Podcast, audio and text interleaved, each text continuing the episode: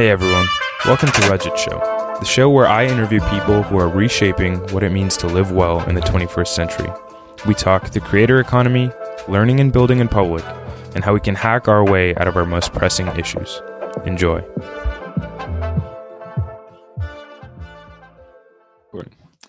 What's up, Alex? Thank you so much for joining me. It's thank you so much.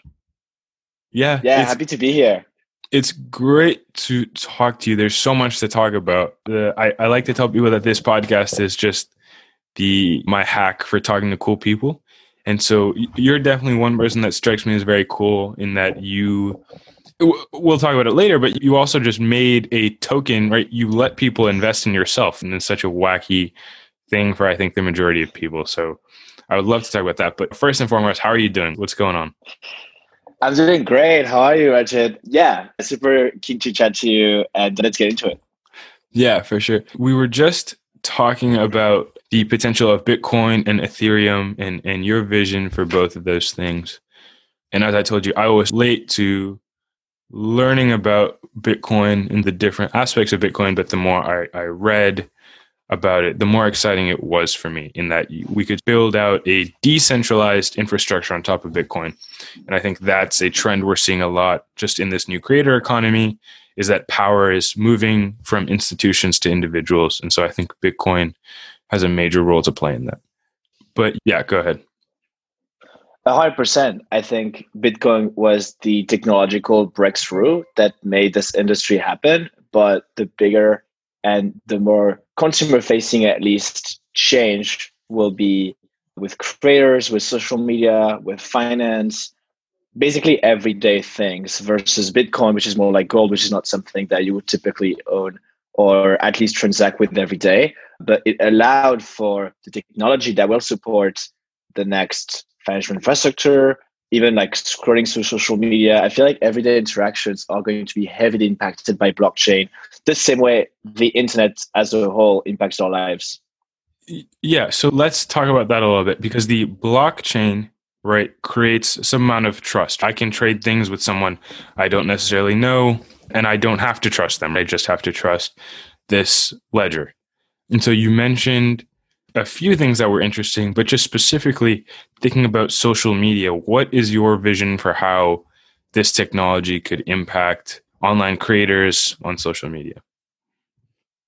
So, social media, I feel like suffers two major problems. The first one is that it is one private party that's effectively governing a public good because a social media posting something is literally like putting out in the public. And I feel, yeah, like the fact that it is centralized, this is structural, like this cannot be fixed unless uh, we create a decentralized protocol.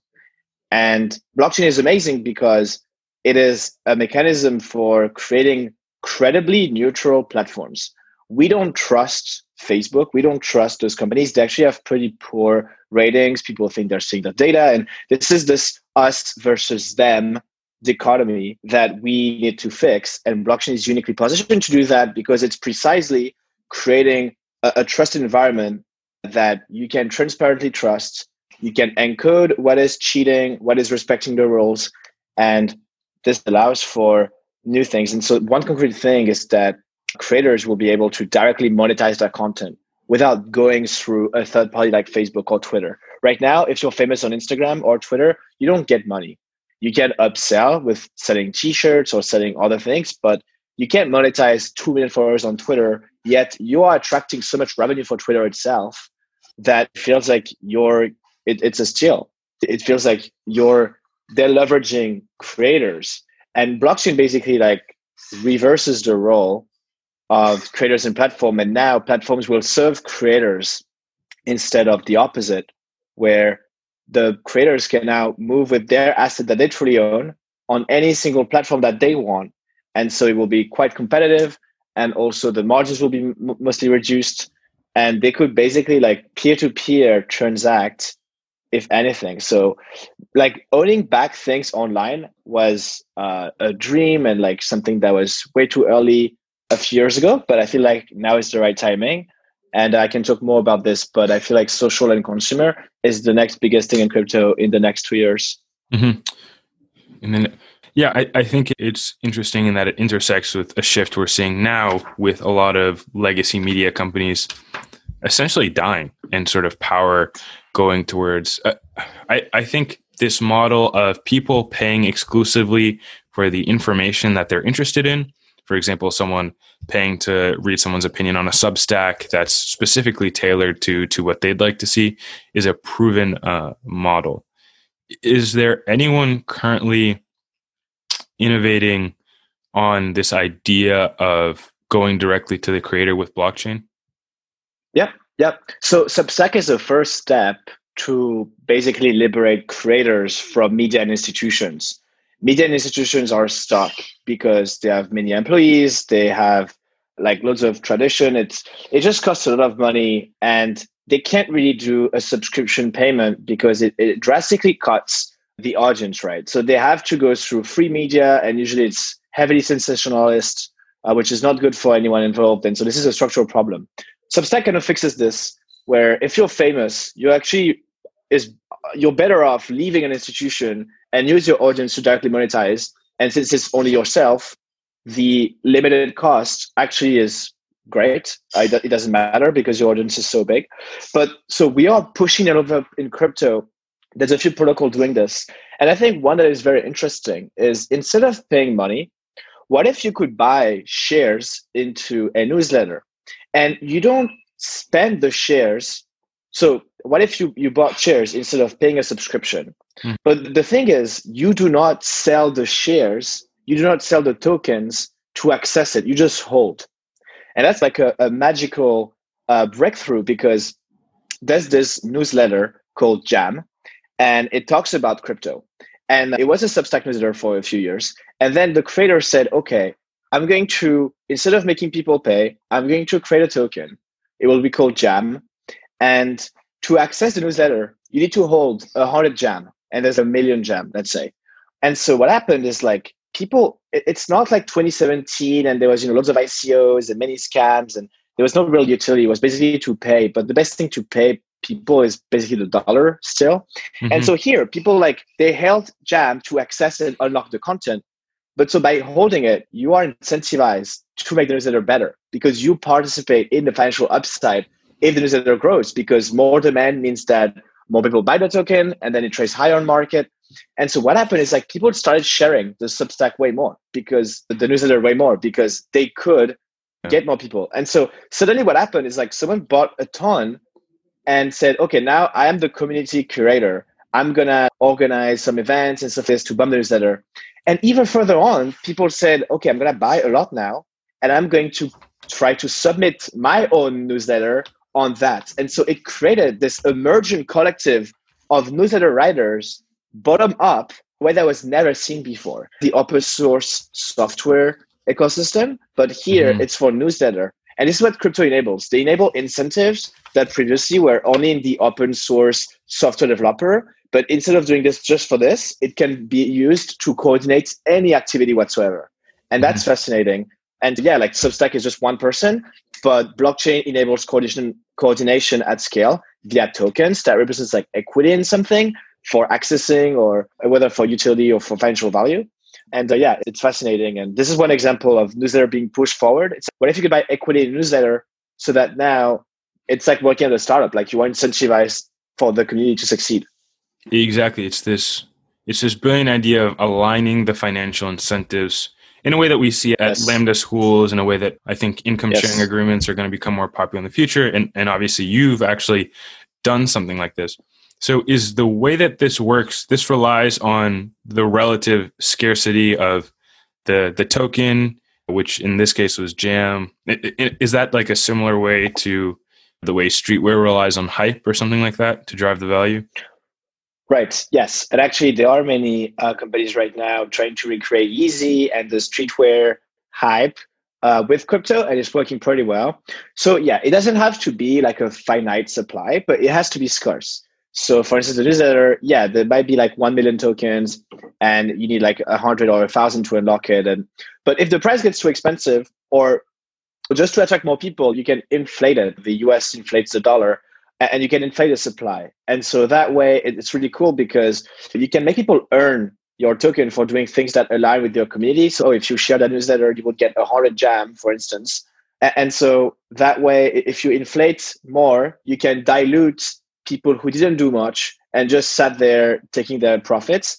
And you can encourage and always give more to people which are most active. So this is how the system works. Uh, yeah, it also works in actually uh, Yeezy and streetwear. It's been working quite well actually. Like you can buy a, a shoe online with blockchain, and the price is dynamic according to an algorithm. Versus with the Yeezy, Adidas sells it at two hundred dollars, and then people make profit for a thousand dollars or something. And here with blockchain, it's very easy to encode a price that's moving up or down according to buy and sell. Mm-hmm. And that way, the creator can retain all the hype pricing. Versus Kanye West is losing on the secondary sale. So it's interesting to see that way.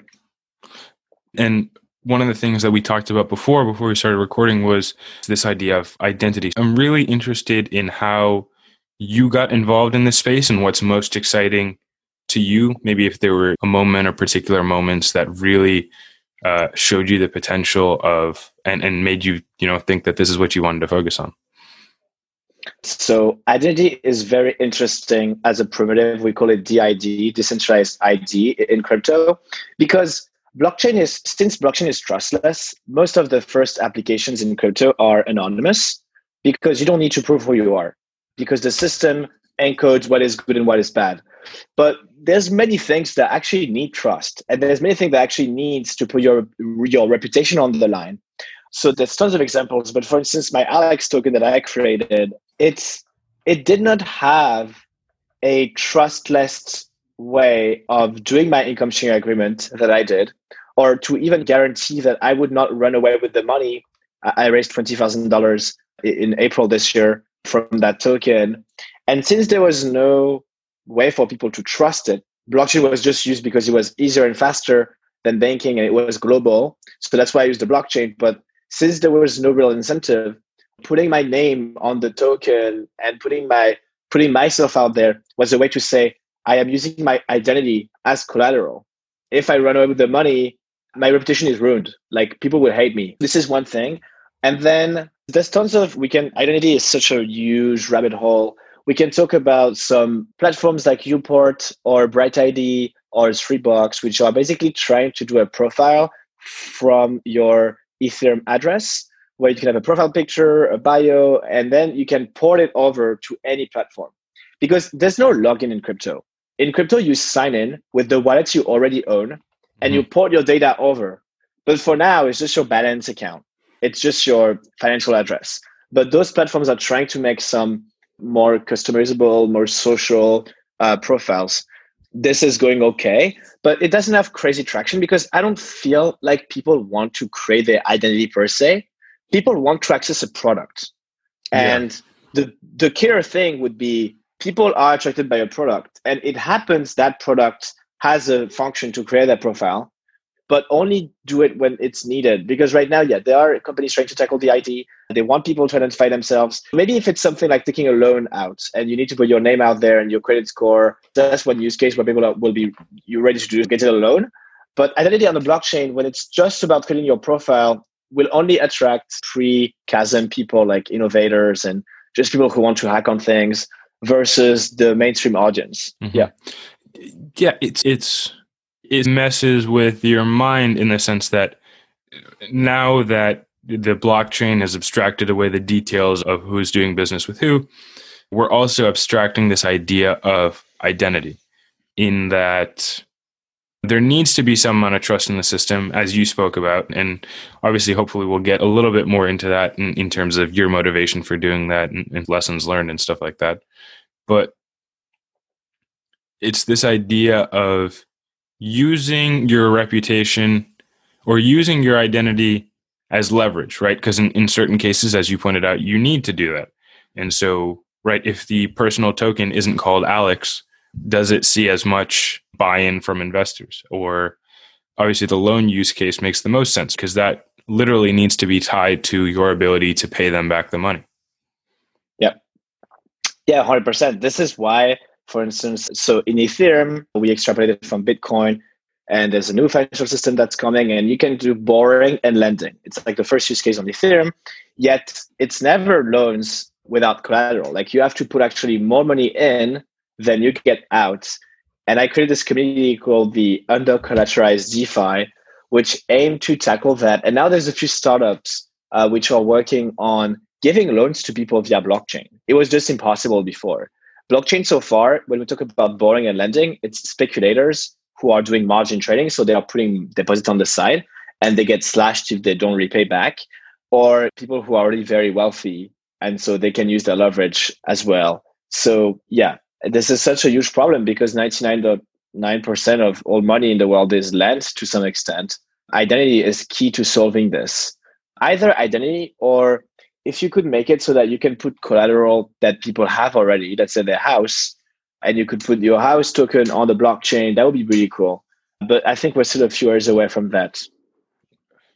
Right. It's certainly crazy that someone could raise that amount of money, but it, it is also nice in the sense that now the incentives are aligned. You're not dealing with institutions, but you're dealing with individuals. And so I think there actually is more trust there too. So what right. What, what inspired you to get involved and start learning more about Ethereum and blockchain? So I I did a startup straight after three years of college at like 20 on 3D printing and it failed.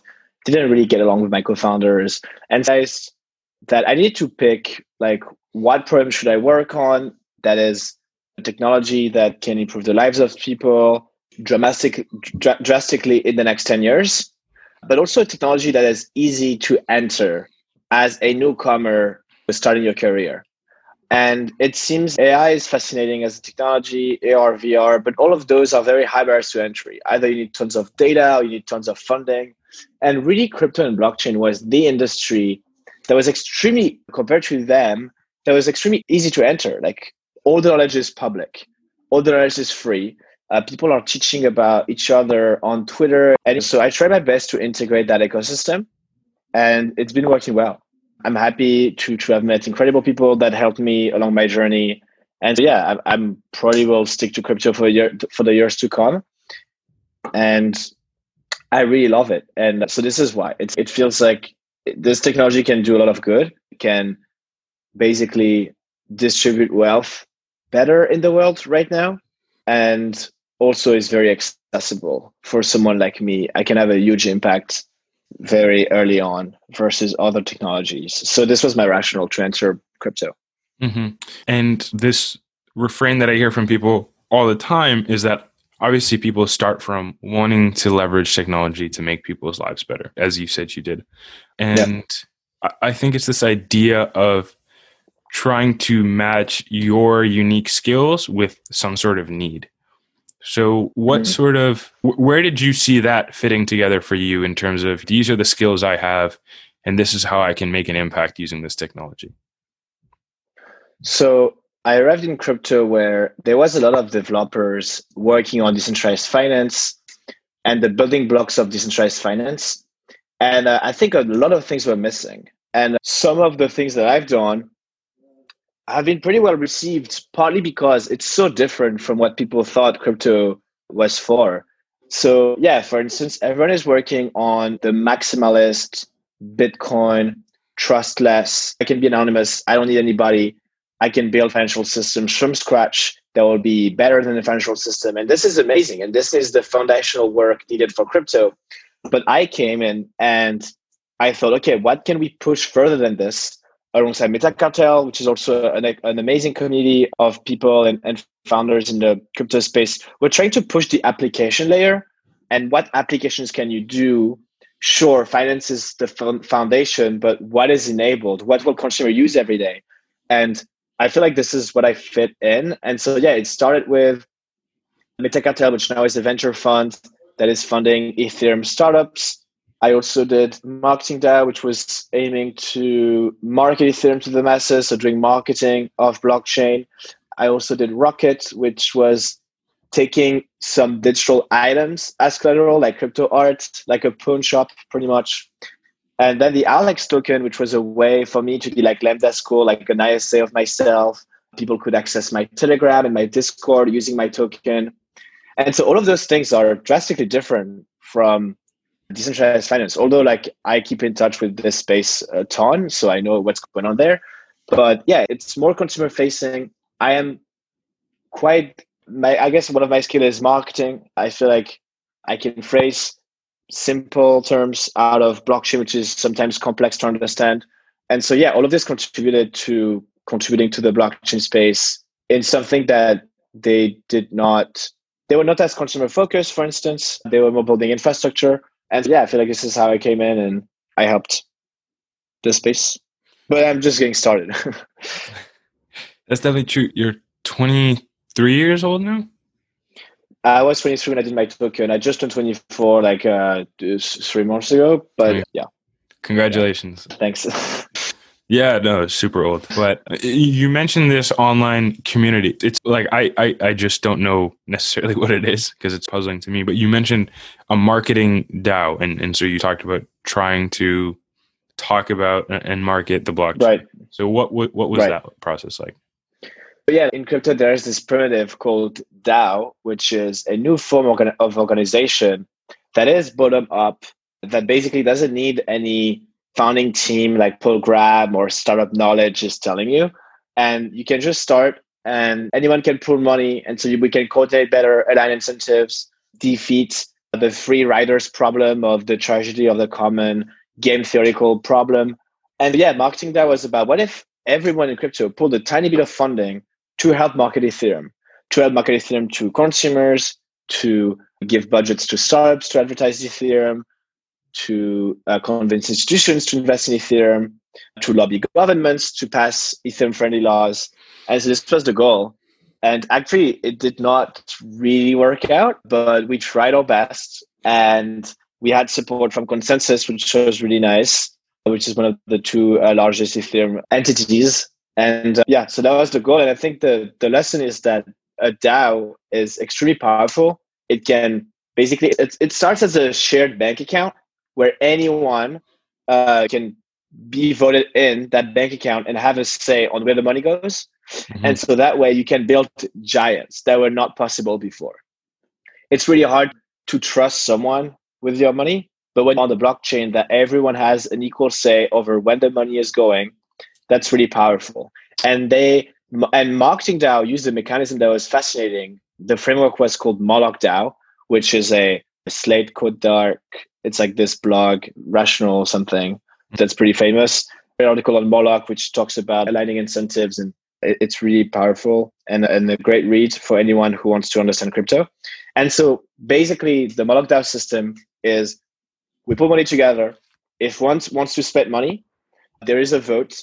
The vote has no quorum. So even if one person says yes, that's fine people don't have to click on yes, vote yes, etc. Like it's much less friction. And then there's a grace period of whatever time you want, maybe like a week, let's say. And so for that week, if you disagree with the financial decision, you can leave. And so it's a perfect way to align incentives because basically people know that they, if they're passing something absurd, give me all the money, like I'm stealing you, I'm stealing you all and get, running away with the money, everyone will just withdraw before that grace period. Yeah. So this was the genius of Moloch DAO, and it's been funded with millions of dollars so far. And, and so that way you can really coordinate people because they are incentivized to coordinate. They cannot deceive each other in the prisoner's dilemma. They have to collaborate. Like it is forced in the Moloch DAO ecosystem. Yeah.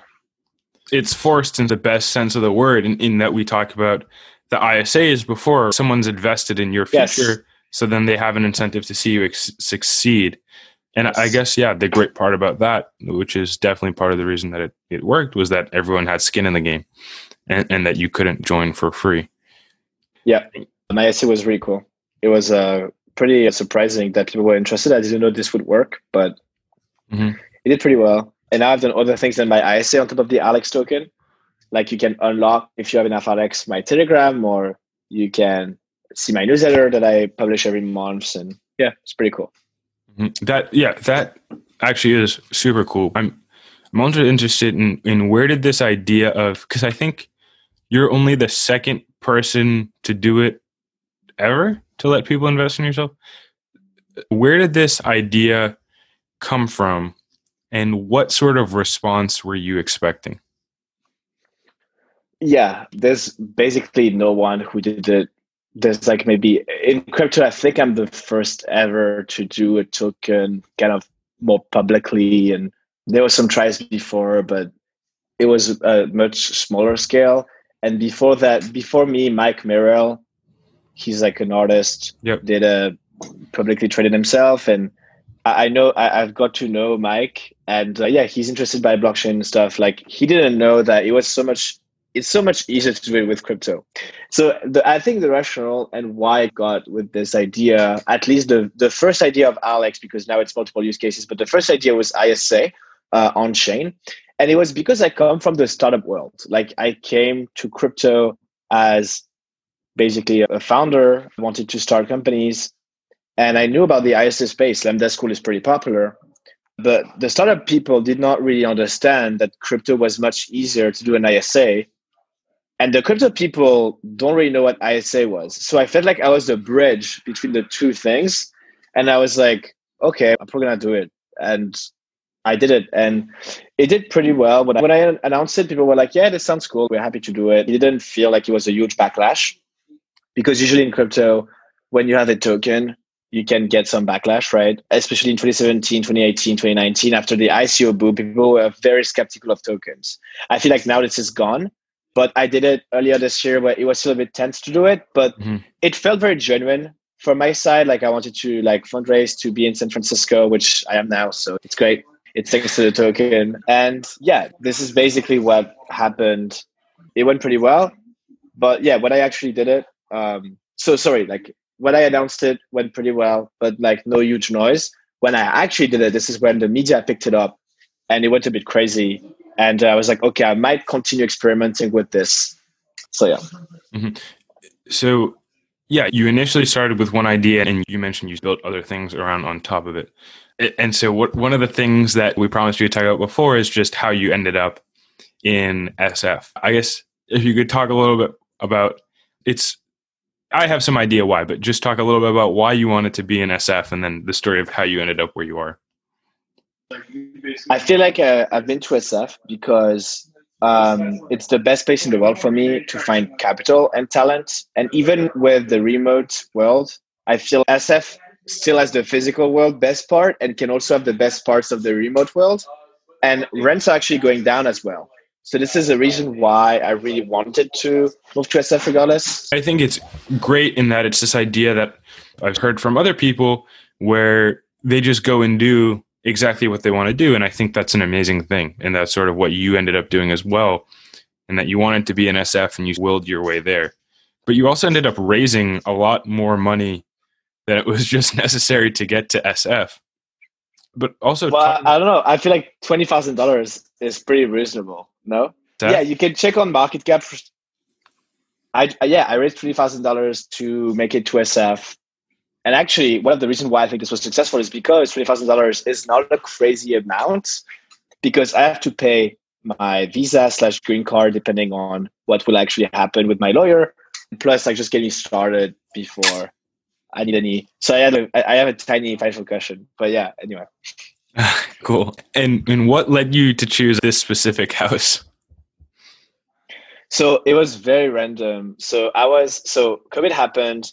So I was five months in Area last year because of like a French billionaire that has this philanthropic school that gives you free rent. So I was there for a little while.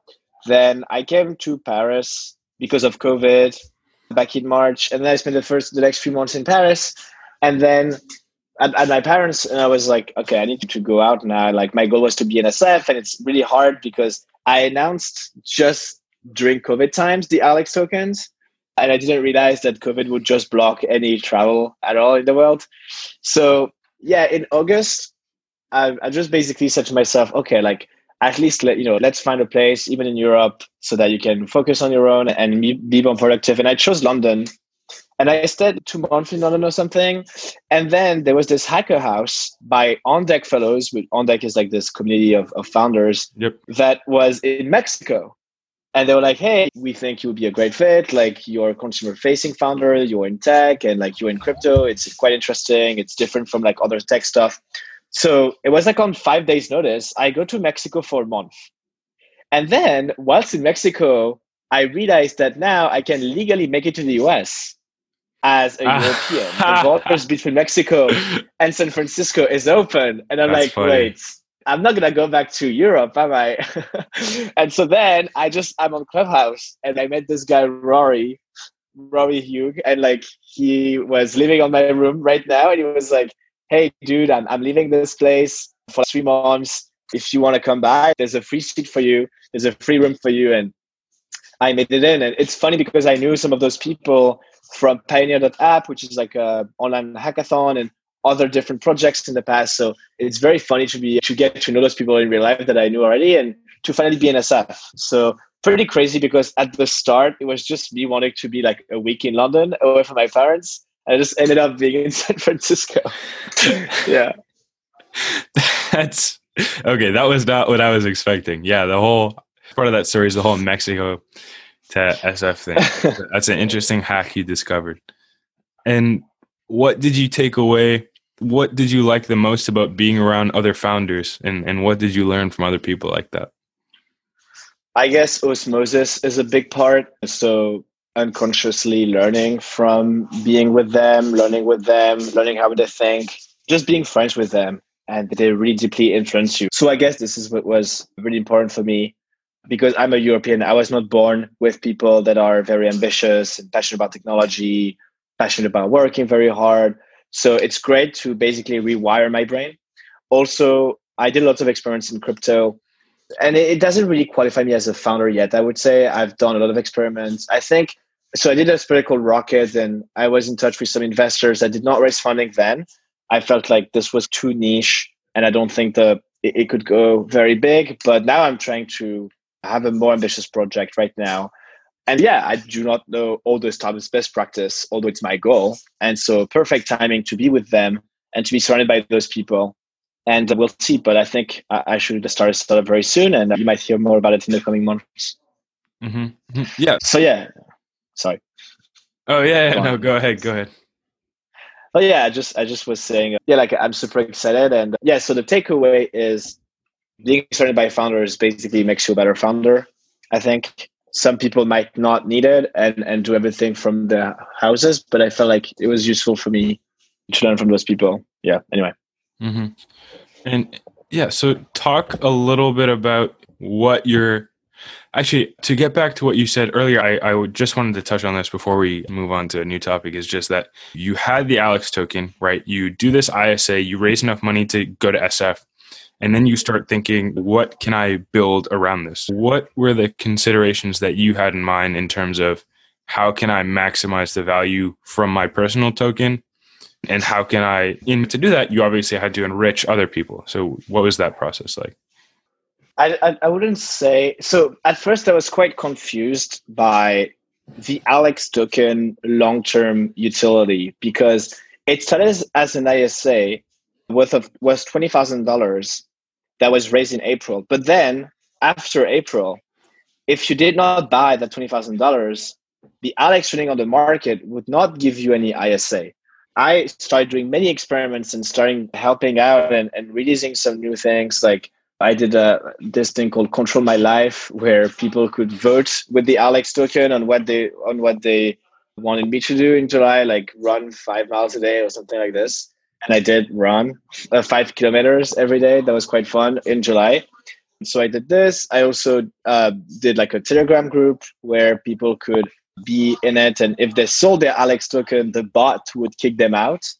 So it was a pretty fun uh, thing to have a Telegram with no haters because no one, no, no hater would pay Alex token to get into the group.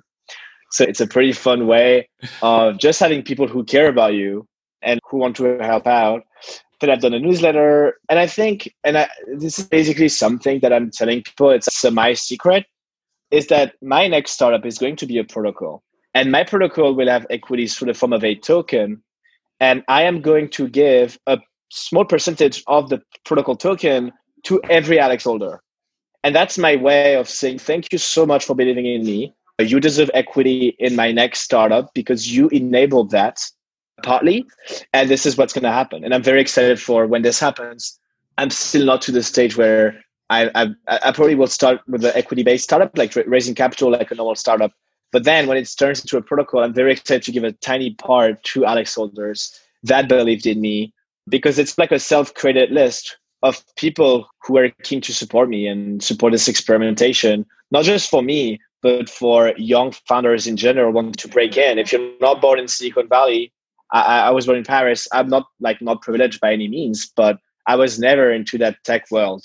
Mm-hmm. So it was interesting. It was an interesting way to break it. It's yeah, like not doing the Thiel Fellowship, but like creating my own Thiel Fellowship where anyone could invest. That's funny. Yeah, um, that's a funny way to think. Yeah. Yeah. So I guess you, what's the project that you're devoting most of your time to now? Yeah, so it's very interesting because when I did my token, a lot of investors or people were telling me if you can make a platform where anyone could do what you've done at mm. scale, that would be very successful. But the problem is, and I know this firsthand because I created my token, it's really hard to make utility of it. Everything that I told you, the ISA, the control my life, the telegram group the, the email it's i worked with some teams to integrate my token manually there is no standardization whatsoever there's also a lot of trust issues because okay i'm like this one kid in crypto that was really out there i built my audience so it's okay to trust that person but so if it was relying on trust and it was some anonymous guy who runs away with the money that's pretty bad and so there was basically the feeling that it was too early. I'm an exception. I'm a pioneer. I was like showcasing what the future would be like, but it's really hard to scale it right now. And then I realized one thing in crypto that is booming uh, right now is digital items. So digital art, uh, collectibles. This is really booming. Like in January 2020, the market basically did not exist. And now I think there's 25 million of volume from zero this year in digital art and item, including 3.5 million three days ago by this artist called Beeple that sold millions of dollars of items. And it's really interesting.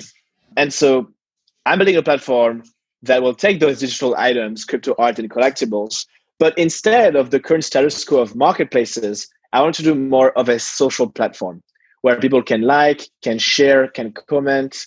I think this will be very interesting to see. And yeah, working on this right now. Excited to to show you when this is live and would love your feedback and, and like your thoughts. But yeah this is what i'm working on. I feel like social media in crypto was always a bad idea. It was always too early yeah but this new primitive is booming and it's not something that i have to create from scratch i can query those new types of digital assets in my platform so my platform would already start with tens of thousands of pieces of content from day one which I find interesting. And we'll see how it goes. But yeah, that's my project. It's called Showtime. Uh-huh.